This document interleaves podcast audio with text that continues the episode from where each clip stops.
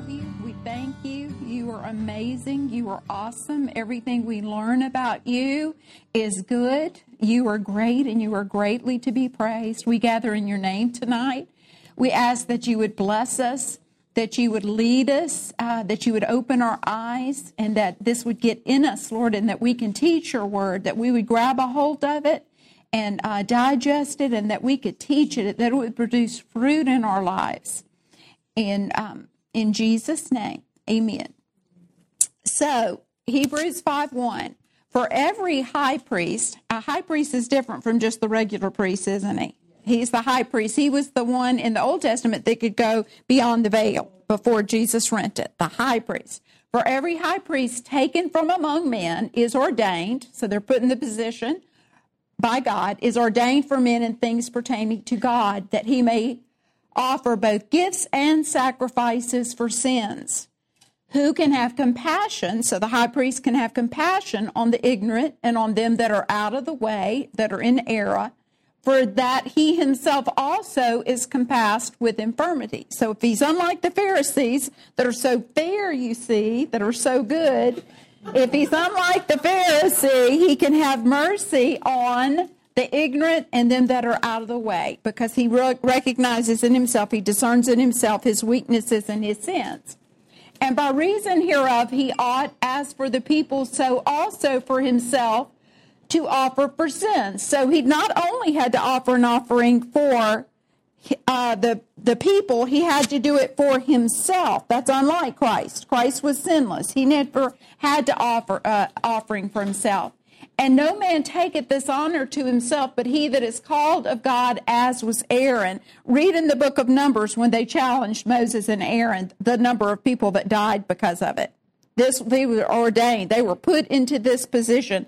And when Korah and his rebellious foes said, we're holy like you, they found out the earth opened up and swallowed them. And then they presented their staffs, and, and the one that was chosen, their staff budded, and it even produced fruit, and that was Aaron's. So no man taketh this honor unto himself, but he that is called of God, as was Aaron. It is a calling, the high priest. So also Christ glorified not himself to be made a high priest, but that said unto him, thou art my son, today have I begotten thee. So the son and the high priest, get, get that. So also glorified not himself to be made a high priest, but he that said unto him, thou art my son, to the one that said that, today have I begotten thee. And he saith also in another place, thou art a priest forever after the order of Melchizedek. So the witness of the Father, you are my son, this day have I begotten you. The same one said, thou art a priest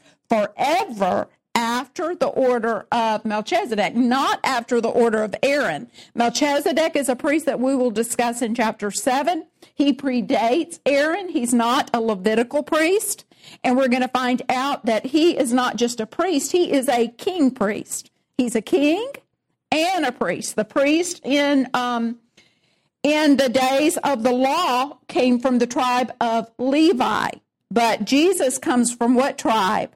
Judah, the tribe of Judah. Who comes from Judah? The kings. He is a king priest. He is king and he is priest. So in, who in the days of his flesh, when he was in his flesh here, when he had offered up prayers and supplications with strong crying and tears, did he suffer? Did he heard strong crying and tears unto him that was able to save him from death? And why was he heard? And was heard in that he feared. feared. Though he were a son, though he were a son, yet learned he what? Obedience by the things which he suffered. So he didn't take an easy way out, did he? He, he obeyed the Father. He he did, his, his he's uh, got a dual nature, and he obeyed. And being made perfect, he became what? To all them that obey him. Obedience is so important to the gospel. The gospel message will save us, but we must obey it. Called a high priest after the order of Melchizedek. He's not a Levitical priest. When you see those pictures of Jesus as a high priest, and they... And they have the uh, thing on the front with all the stones and the sons of uh, Israel. That's not right. Okay, that's not it. If you want to see how he looks in his high priesthood, look to Revelation. He's got white hair, he's got a robe down to his foot, and he's got on a golden um, golden sash. Actually, that's not exactly right, around around his chest. So called a high priest after the order of Melchizedek, of whom we have many things to say. The author of this Hebrews wants to tell you a lot about your high priest. He's got two more chapters. He's going to keep talking about the high priest. Seeing you are dull of hearing. Oh, we're not dull of hearing. We're on the edge of our seats tonight. We are prepared. We are ready. So for when, for when the time you ought to be teachers, you have need that one teach you again, which be the first principles. That's like your A B Cs. That's the first principles. You can't write a sentence or write a paragraph or write a letter or a thesis or anything until you learn those first principles. But the reason you learn them is so you can do what comes later, huh? But he's saying, you ought to be teachers, but you have need that one teach you, which be the first principles of the oracles of God, and are become such as have need of milk and not of strong meat. So you're not to maturity, and they're, they're showing us that Christ was mature. And then now they're talking to the people listening. You're not mature yet. You're dull of hearing, and you're still learning the principles. You're not able to teach. For everyone that is useth milk is unskillful in the word of righteousness, for he is a babe. But strong meat belongeth to them that are of full age, even those who by reason of use have their ex, has their senses, senses exercised to discern both good and evil. So it's not that you just need more knowledge to get skilled. It meant you need to practice. You've got to put it into practice, and that's where you get the skills. That's where uh, you do. So he is a priest for how long? Forever, after the order of who? Okay. So this first chapter, who being the, we're going to go back through chapters one through four, and we're going to discuss, just pull a few verses out of what we've already learned so we can build upon that foundation of the priesthood. So Hebrews one three, who being the brightness of his glory and the express image of his person, and upholding all things by the word of his power, when he had purged our sins, sat down where? Okay, so who's on the throne? G- yes, yes, he's on the throne. So the term right hand often serves in Scripture as a metaphor for power and authority. Remember? All power is given unto me. He's the heir. Remember chapter one? He inherited all of this. So he who suffered the ultimate humiliation on the cross now occupies the supreme position of exaltation. The statement that Jesus sat down is significant in that priest of the old covenant, did they sit down? No. Was there a chair in the temple or the tabernacle for them to sit down? No, because their job was never finished, because they always had to continually do what? Offer a sacrifice. But it very plainly says, look at our verse, uh, when he had by himself purged our sins, sat down on the right hand of the majesty on high, waiting till his enemies are made his footstool.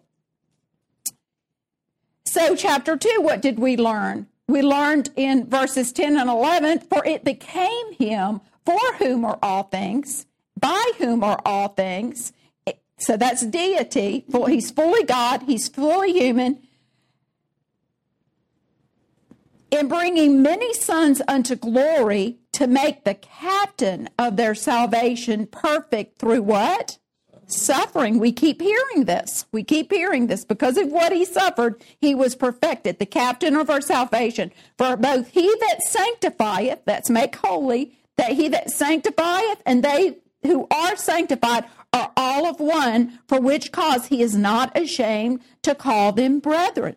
So he had to become this perfect high priest, and he has this ministry of sanctifying us. He's we talked about positional sanctification, where when we're baptized, you know, we're we're sinless and we're in the position of being holy. But then the word of God works on us. Sanctify us through thy truth, for thy word is truth. And if you study sanctification, you'll see it in all three. You'll see it. One, you know, one time that we're sanctified by the blood, then you'll see it, the process of sanctification, and then you'll see places where it talks about sanctification, future, future tense. I guess that's when we get our new body. I'm not sure. So Hebrews asserts that not only the humanity of the Son, but also his deity. It shows both. He created everything. He upholds everything. He did this. He did that. But it also talks about the flesh. And the word captain conveys the idea of one who leads off and indicates that Jesus shared completely in our human nature, completely in our human nature. And I've already talked to you about being made perfect and being made complete. So going on, chapter three, we just have one verse. Wherefore, holy brethren, the ones that are sanctified, that he calls into the family of God, and we talked about what a privilege it was to be in the family of God, partakers of the heavenly calling. What? What has been set before us? Consider the apostle, that's the one that was sent with the message and how he was faithful to his Father with the message. Consider the apostle and the high priest of what? Of our profession. And then in that chapter three, we went to the children of Israel and how they did not profess God and his promises and his ways and exhort one another, so that they never made it to what they were called into. They never made it into the promised land. And we talked about how we're to encourage one another, to exhort one another, to urge one another, to continue in the faith and to continue in the Word of God. So in our lesson on chapter three, we compared this consider Jesus, consider the apostle and high priest. We compared it to another scripture about consider. Do you remember what it was? Consider the ravens. Consider the ravens and how God supplies for them. Do you remember that? So we said to consider was to think about something until we learned the lesson. Until we got it, to mull it over, till we get it. He's able to supply our needs. What's our greatest need? Eternal life, salvation. We don't have to miss it like they did, the children of Israel. We can keep going. We don't have to miss it like the second generation out of Egypt. They never entered into his rest. We have a high priest that's already gone there, that was, was human, that shared in our suffering and temptations, but he's already overcome it, and he is on the throne, and he's got grace and mercy for us. So the lesson we're to, con- to consider, the lesson that Jesus is able to supply all of our needs, all of our needs. And our greatest need is eternal life. So chapter four, talking about the high priest, verses fourteen through sixteen, seeing then that we have a, what kind of high priest? Great high priest that is passed into the heavens, Jesus who? The Son of God, let us hold fast what? Our profession. He's able to supply our needs. And when we look around at others, don't think they can't make it to heaven.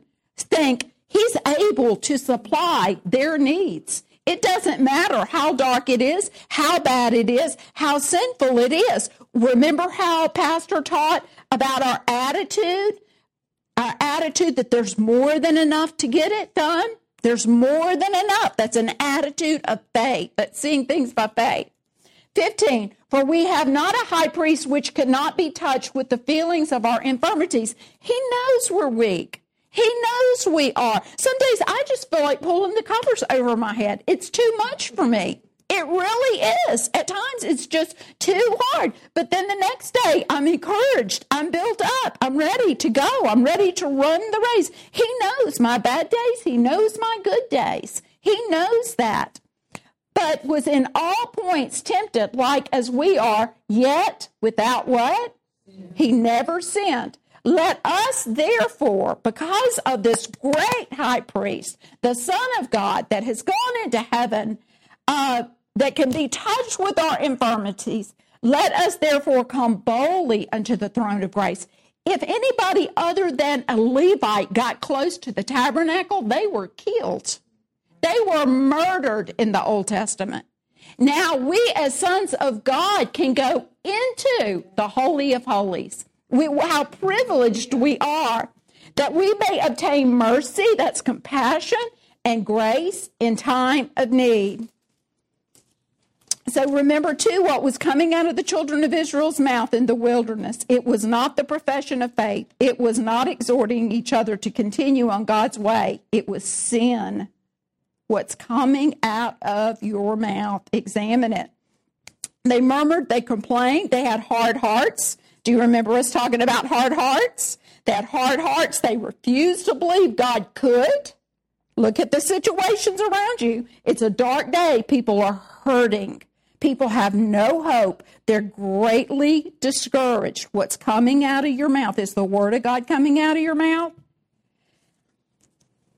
They had hard hearts. They refused to believe God could and would do all that he had promised them. They did not seek God in prayer. They were too carnal. They were not spiritual. We are to learn from their bad example and to consider Jesus' good example. What he was called to do was terribly difficult for him, but he did not stop short. He's the captain of our salvation. He's already passed into the heavens. He's on the throne. He took his difficulties to the Father in prayer as an example for us. So tonight, we're studying chapter five. And we've got fourteen verses, verses one through ten, Christ's qualifications. Say qualifications. Qualifications. To become, to be our high priest. And then signs of being dull of hearing. So what qualifications are necessary to serve as high priest? You'll find that in verse one and verse four. To be taken from among men, he had to be a man. He had to be a man. And two, to be called of God, ordained, chosen by God, picked by God. And what are the duties performed by the high priest? To offer sacrifices for sin. We know he offered a one-time offering. And to have compassion on the ignorant and straying. What did he say from the cross? Forgive them. For they know not what they do. He had compassion on the thieves that were next to him and tried to win them. In Jesus' time here on earth, there was a high priest. Does anybody know his name? High priest during Jesus' day. Caiaphas.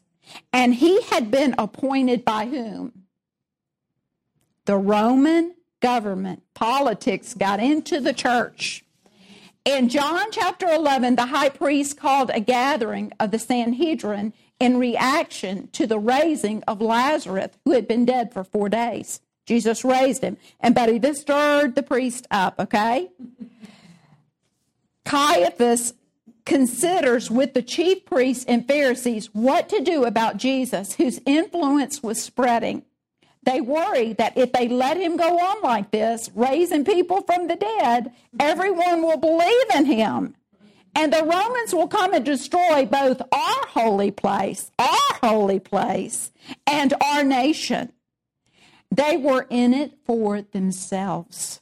They loved their high seats. They loved their beautiful robes and being respected by men. Caiaphas makes a political calculation suggesting that it would be better for one man, which is Jesus, to die than for the whole nation to be destroyed. What an evil, evil high priest, and how unlike Jesus he was. Jesus gave his life for us, offering himself as a ransom for all who believes. He wasn't concerned about his robe. He took his glory off. He lowered himself and came to this earth for us, that we might be covered. What a merciful, compassionate high priest, and how unlike the priest of his day he was and is. So who chose Jesus Christ to become high priest? Our verse five says, so also Christ glorified not himself to be made a high priest, but he that said unto him, thou art my son, today I have begotten thee, as he saith in another place, thou art a priest forever, after the order of Melchizedek. And that a priest represents the people, and thus must identify with their human nature. He represents us. He had to be a human. He has to identify us. He represents us, but he also represents God to the people and thus must be called by God to his office. The citation of Psalm one ten four, which they're quoting here in these verses, links the Messiah's high priesthood with Melchizedek rather than Aaron's, and demonstrates that his priesthood predated and was superior to that of the priests who served under the old covenant, a better priesthood, a superior one.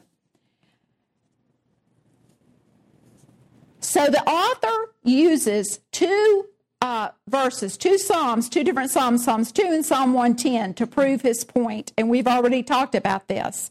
Uh, the Lord saying, "Thou art my son, today I've begotten thee," and saying, uh, "Thou art a priest forever after the order of Melchizedek."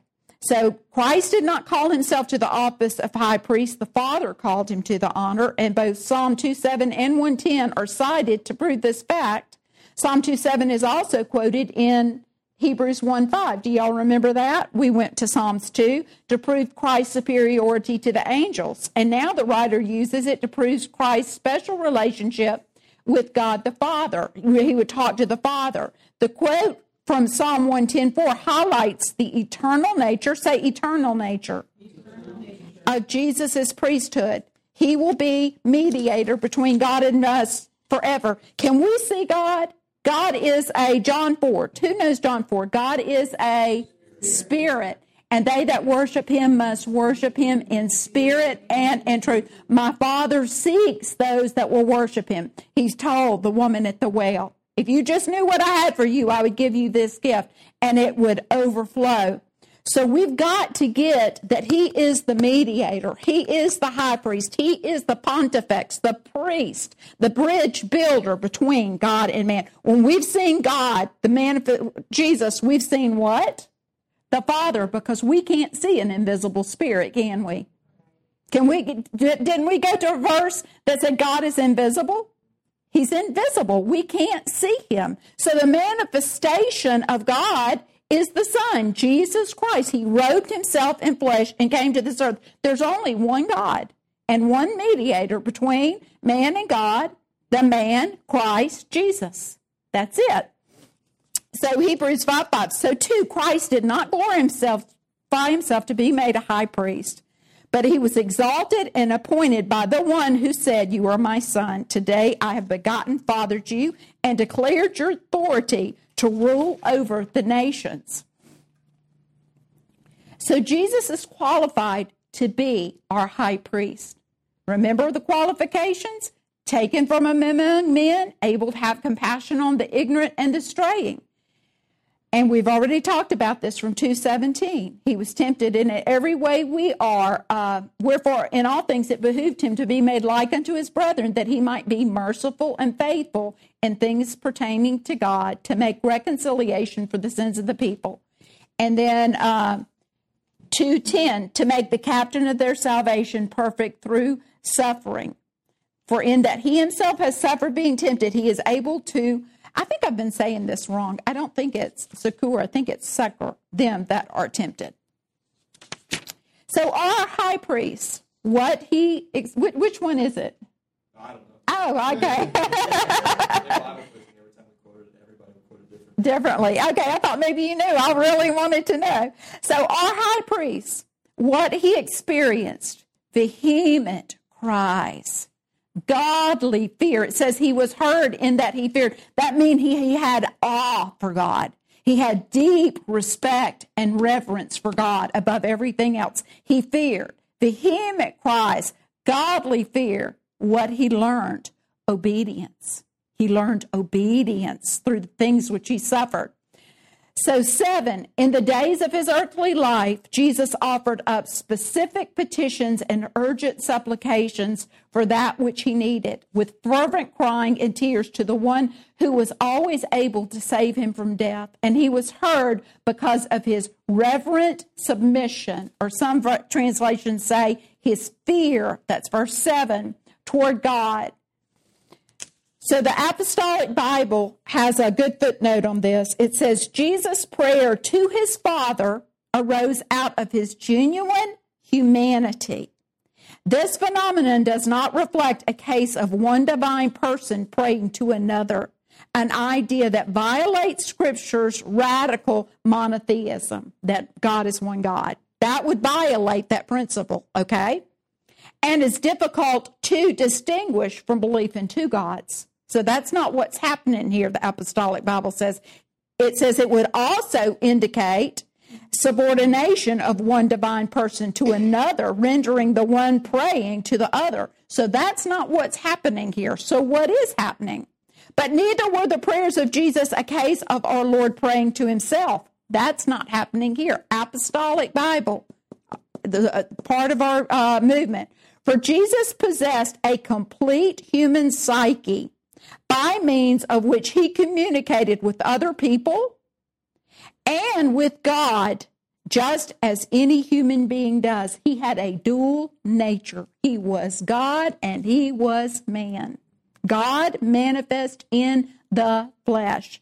The prayers of Jesus, for example, in Matthew twenty-six thirty-nine, indicated the completeness of his human nature in that he subordinated his human will to God's. Say, he subordinated, he subordinated. his human God's to God's. He did it. Real easy to understand, isn't it? you, you don't think that maybe he did that for our example? No, I think that he was, I think that um, one of the persons that I respect the most, I do think he did it for example, but is uh, David Bernard. And he wrote a lot of the commentary in Apostolic Bible, and he wrote, if you read the article on oneness, it's really good and like print the different things out.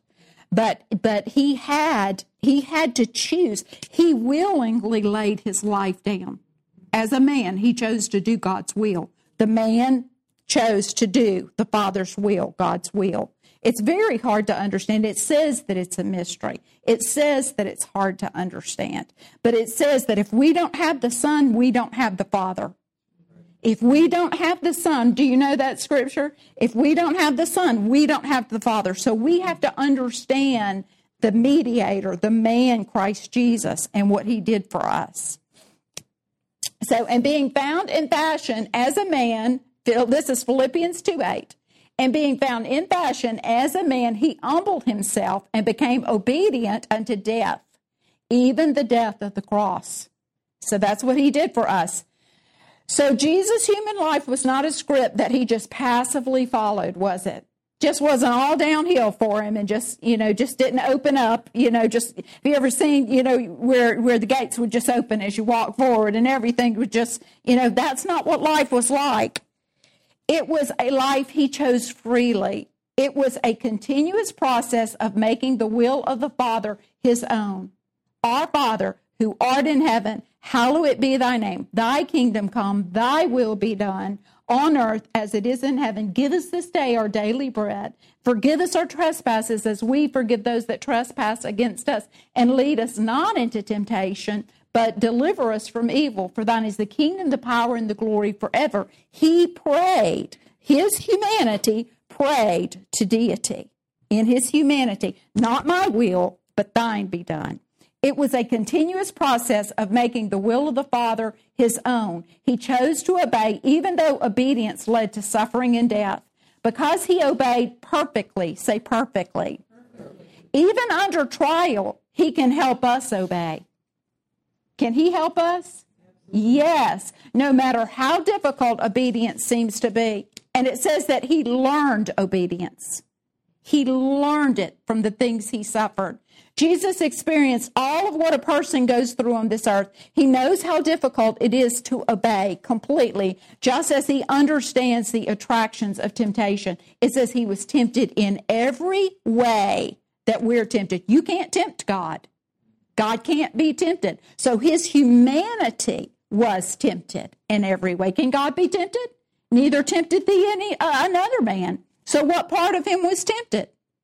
His flesh. His flesh was tempted.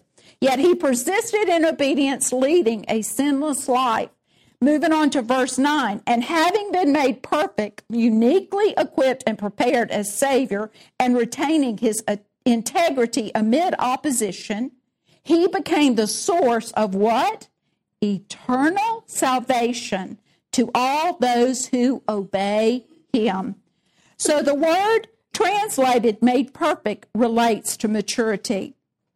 The phrase does not suggest that Jesus had not been perfect before. That's not what we're talking about. It means that he successfully carried out God's plan for him. He endured suffering and temptation so that he could truly function as our high priest, understanding our weaknesses and interceding before God for us.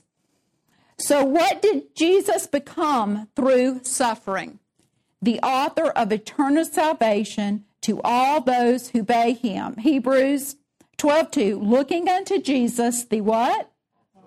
And of our faith, who for the joy that was set before him endured the cross, despising the shame, and is set down at the right hand of the throne of God. And author means cause or source. So the source of our salvation, eternal salvation, the cause of our eternal salvation. Jesus' obedience to the Father led him to Calvary, his own death on the cross. The sacrifice of this sinless one in our place makes him the source of our salvation. And what has been offered us, eternal salvation, means the elimination of a verdict on our sin. We can be presented faultless. Faultless before his presence. No fault. The setting aside of judgment and the award of membership in God's family. The inheritance of it all. It changes our destiny completely. Is there hope for mankind? Oh yes. A new awakening, a new hope, an overcoming of the second death. Salvation turns a person toward heaven. And it begins a life of discipleship with Christ, learning his word, walking in his word. It is God's vote for you. If God be for us, who can be against us? It's God's invitation to you. It's God's energy invested in you, filling you with his word, filling you with his spirit. Salvation is the reason that you can smile in the morning and lay your head down and sleep peacefully at night because of what he's done for you and what he continues to do in you. So Jesus is a better priest. Jesus' high priestly role was superior to any priest of Levi because the Messiah was a priest of higher rank. We've already uh, talked about that. If the Jewish priests and their laws had been able to save people, why would God need to send Christ as a priest? Who came not from the tribe of Levi, the priestly tribe, but from the tribe of Judah. The animal sacrifices had to be repeated under uh, the Levitical priesthood again and again and again, and they were offered only uh, they offered only temporary forgiveness, just a covering of sin. Those sins came up again every year. But Christ's sacrifice was offered once, and it offers total and permanent forgiveness. Under the new covenant, the Levitical priesthood was, can- was canceled because of Christ's superior priesthood. Because Christ is our high priest, we need to pay attention to him. He's the captain of our salvation. But problems, problems, problems. Though the author had much more to say, what made the author's subject difficult to continue and explain was that his readers were dull of hearing. The subject was getting monotonous to them. Same old, same old. They weren't getting it. What should the readers have been capable of that time? Teaching, able to teach. And he had, the author had much more to say. But it will be hard to explain to the readers of this letter because they are dull of hearing. They're sluggish. When these people heard the word of God, they were not quick to accept it. They weren't good students. They had grown even more lazy in their faith. So explaining the truth to them would be difficult. Now let's take another look at verses one and two of this chapter. Or two especially, he is able to deal gently with the spiritually ignorant and misguided, since he is also subject to human weakness, or he can reasonably bear with them. He is surrounded by weakness. The Apostolic Bible says, of the three terms the New Testament uses to emphasize the causes of sin, the first two appear in this verse. The reason we sin.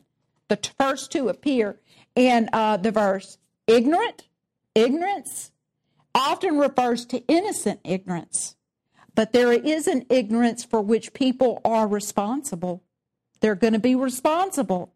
Ephesians four eighteen, for their more, and this is the Amplified, for their moral understanding is darkened, and their reasoning is clouded. They are alienated and self-banished from the life of God with no share in it because of their willful ignorance and spiritual blindness that is deep-seated within them because of the hardness and insensitivity of their heart.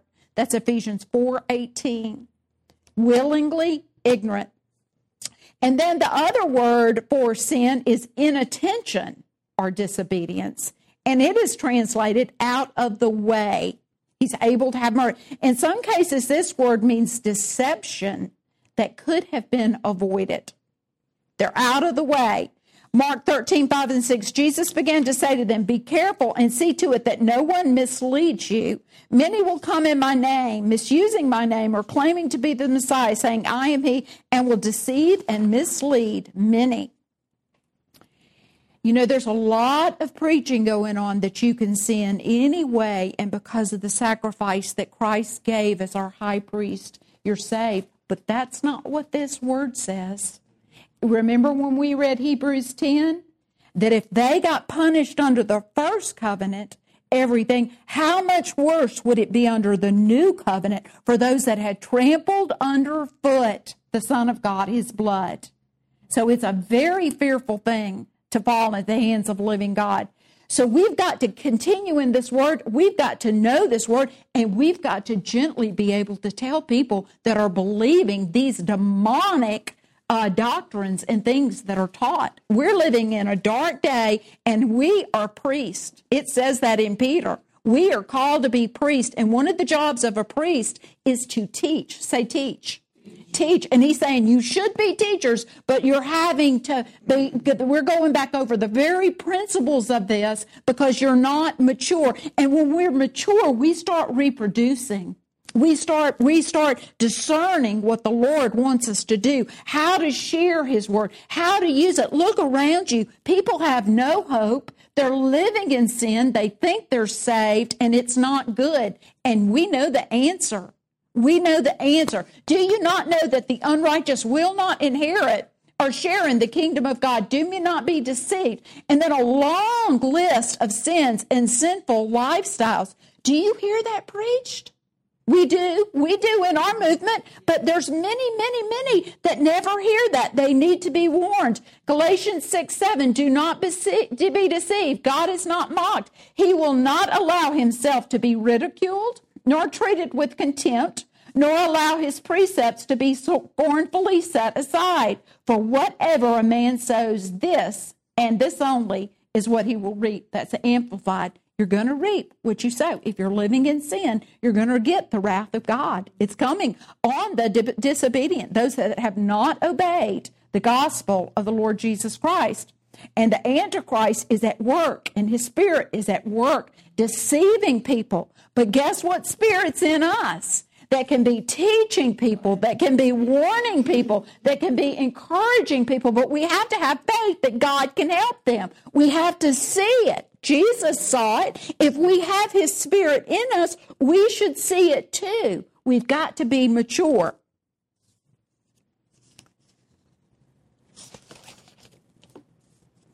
Led by evil spirits, we can be led by ourselves. We can be ignorant of the word of God and go astray because we're ignorant.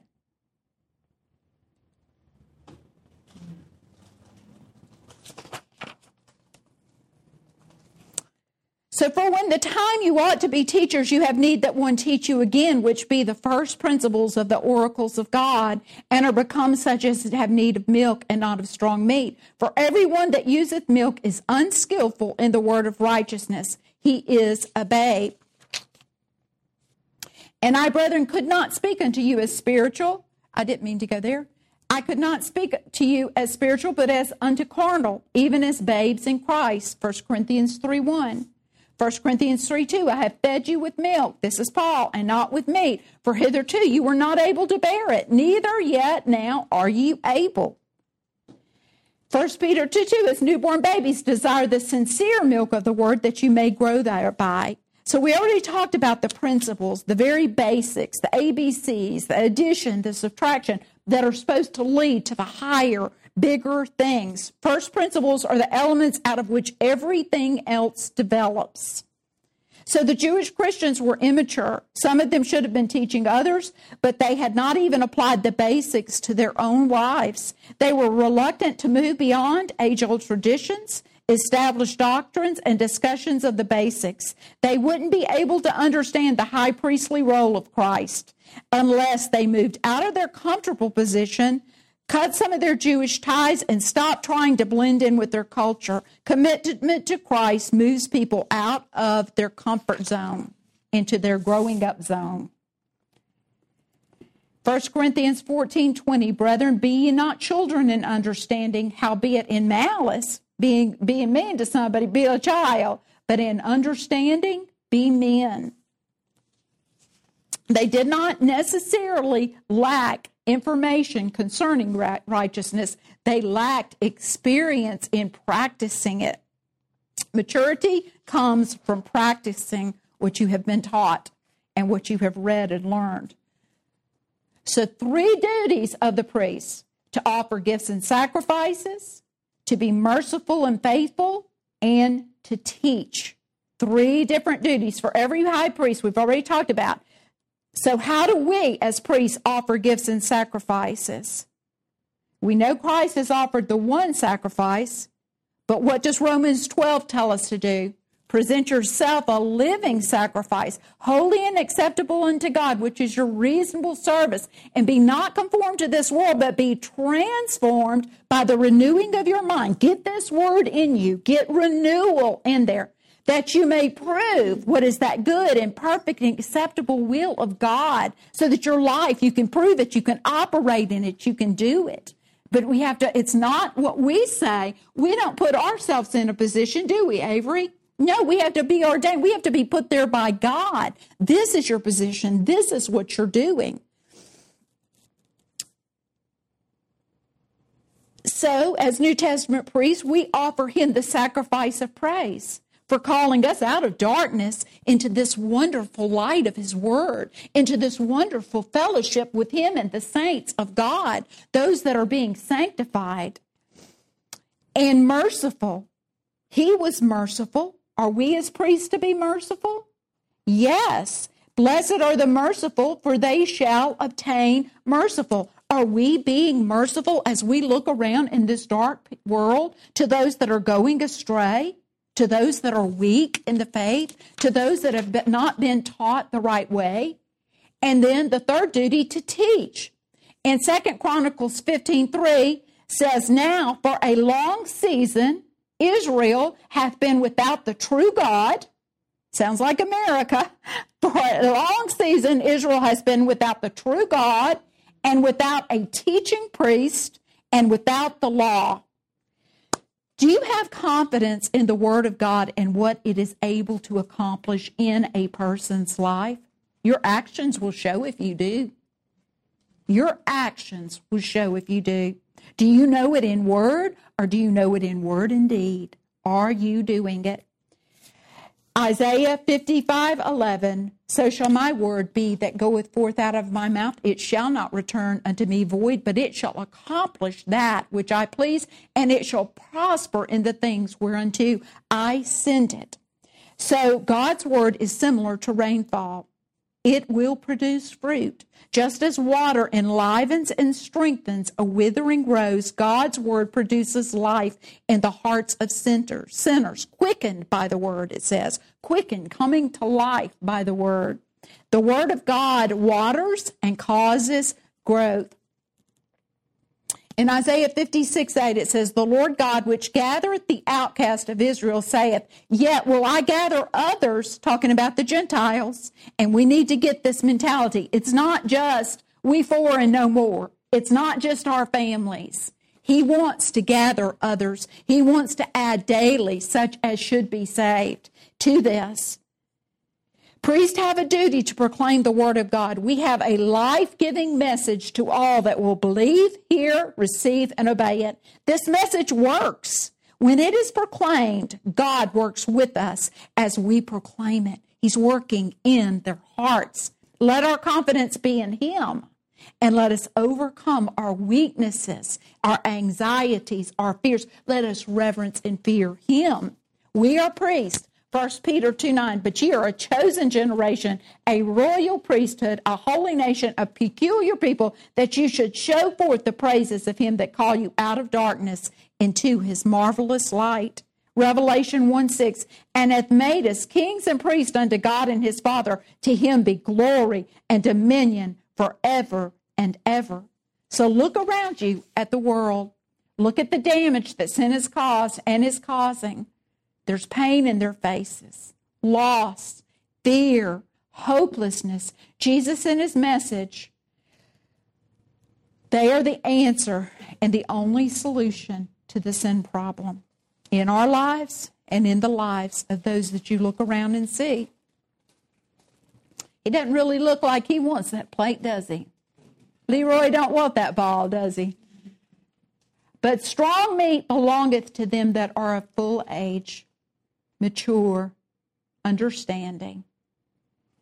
Even those who by reason of use have their senses exercised to discern both good and evil, become sensitive to the Spirit of God, the grown-up son that Bruce taught us about, the weos that can be led by the Spirit of God, not the technon, not the baby son. That's when we're born. We've got to grow up in Him. In order to grow from a baby Christian to a grown-up Christian, we must learn discernment. We must train our consciences, our senses, our minds, and our bodies to distinguish good from evil. Can you recognize the Lord's voice? Can you recognize the leading of the Spirit and what He has to say to this generation and how He wants you to serve Him in your priesthood? Our capacity to feast on deeper knowledge of God's strong meat is determined by our spiritual growth. Are we studying the lessons that are being taught? Are we taking notes? Pastor told us to. Are we studying them? Are we sharing them with others? Remember, gather up the fragments, because you might not need it now, but you'll need it down the road. You're, you'll have a situation. If you put your mind to this and you work on this, God will use you for His glory in building His kingdom. Our capacity to feast on deeper knowledge, strong meat, is determined by our spiritual growth. Too often, we want God's banquet before we're spiritually capable of digesting it. But as you grow in the Lord and as you practice it, you'll start discerning spiritual things. And as you get hungry to serve Him and to make your calling and election sure. When at what time is it, Bruce? I want to tell you about witnessing to Denzel at the gym. We were going to the gym, and the first time I ever saw him, I felt fear, and I don't mean just a little bit fear. I mean a lot of fear, to where I left the area that he was in. I left the area he was in. I did not feel comfortable, and I told my husband, I don't feel comfortable about that man. I feel fear.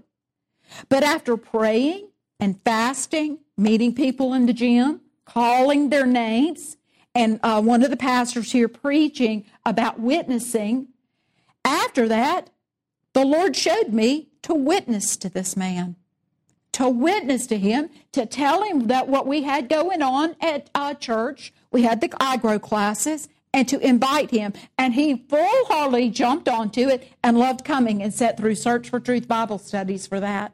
So the word, the seed, was planted into our hearts. I would have missed it had I not been praying, fasting, hearing the preached word, taking notes on it, praying over it. If I had, I felt fear in my natural man. I wanted to avoid him. But what was the Lord saying? This one right here, this one right here. Didn't Peter feel the same thing? Oh, Lord, not the Gentiles, not Cornelius' house. We've got to hear the voice of God.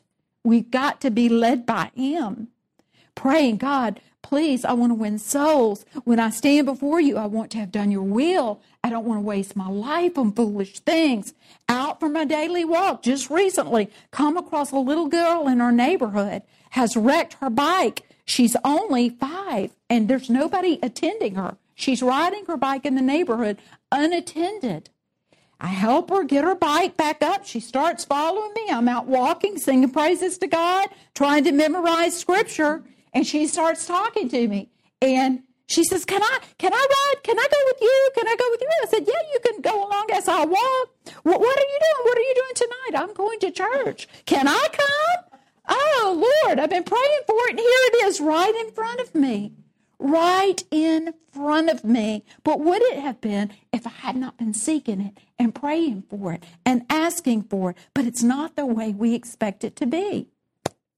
Sweet lady that we brought to church, she said, I'm having a difficult time finding a ride to church. God forbid. We owe a huge debt. A huge debt. I beseech you, therefore, brethren, by the mercies of God, present yourself a living sacrifice. Look how he served us. And the story of witnessing to two girls at a bed and breakfast. We had taken Phillips Bible study questions along with us on a little holiday we had for ourselves. And we were spending much time in the Word of God. And we were at the breakfast table of a B and B, and it was very, very crowded at the breakfast table. There were many people there. And one of the ladies that was there told us, said, you know, my mother said, or either my grandmother told me, if I had something nice to say about something, to say it. And she said, I want you to know that you glow. You glow. Well, we'd been in the Word constantly. We'd been in the Word. I got that from somebody else. Uh, John and Kathy um, that owned the gym that we went to. He told me, he said, yeah, I told my sister, I've got to meet this woman. She just glows. Well, what was I listening to when I was in the gym? The Word of God. Meditating on it. Pray. What was in my heart and mind? Lord, who is it? Who do you want me to know? Meeting people, being friendly to people. It wasn't so much about being there to exercise. It was about the ministry of reconciliation. That's what it was about.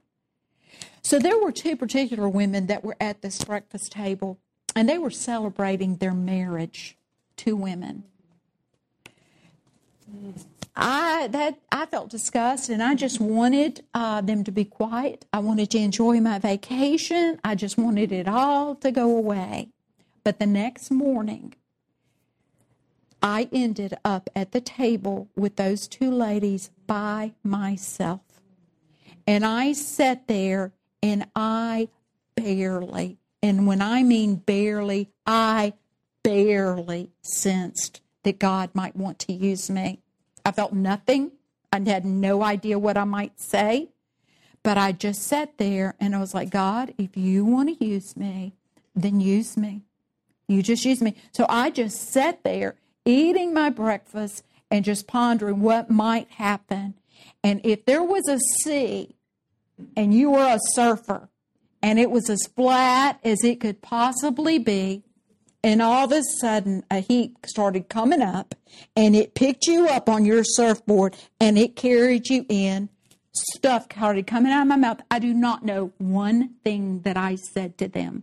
Not one thing. And one of them kept saying, I've never thought about that. I've never thought about that. I've never thought about that. I've never thought about that. Bruce walked through the room and just looked like this. Like, what is going on? God's got a priesthood for us. Merciful, able to have compassion on those people. Willing to teach, believing that the Word of God can change their life. Study Samuel's life, born in a very, very dark day. Much corruption in the priesthood. But he sought the Lord, and he, when the Word of God was scarce, he brought the prophetic Word of God to the tabernacle, insomuch that their enemies, which were who? The Philistines, came not against Israel anymore all the days of Samuel. We have power to push this darkness back and to bring this light into the heart of man. And that's what he did for us. Let us follow our great high priest and consider him. In Jesus' name. Amen.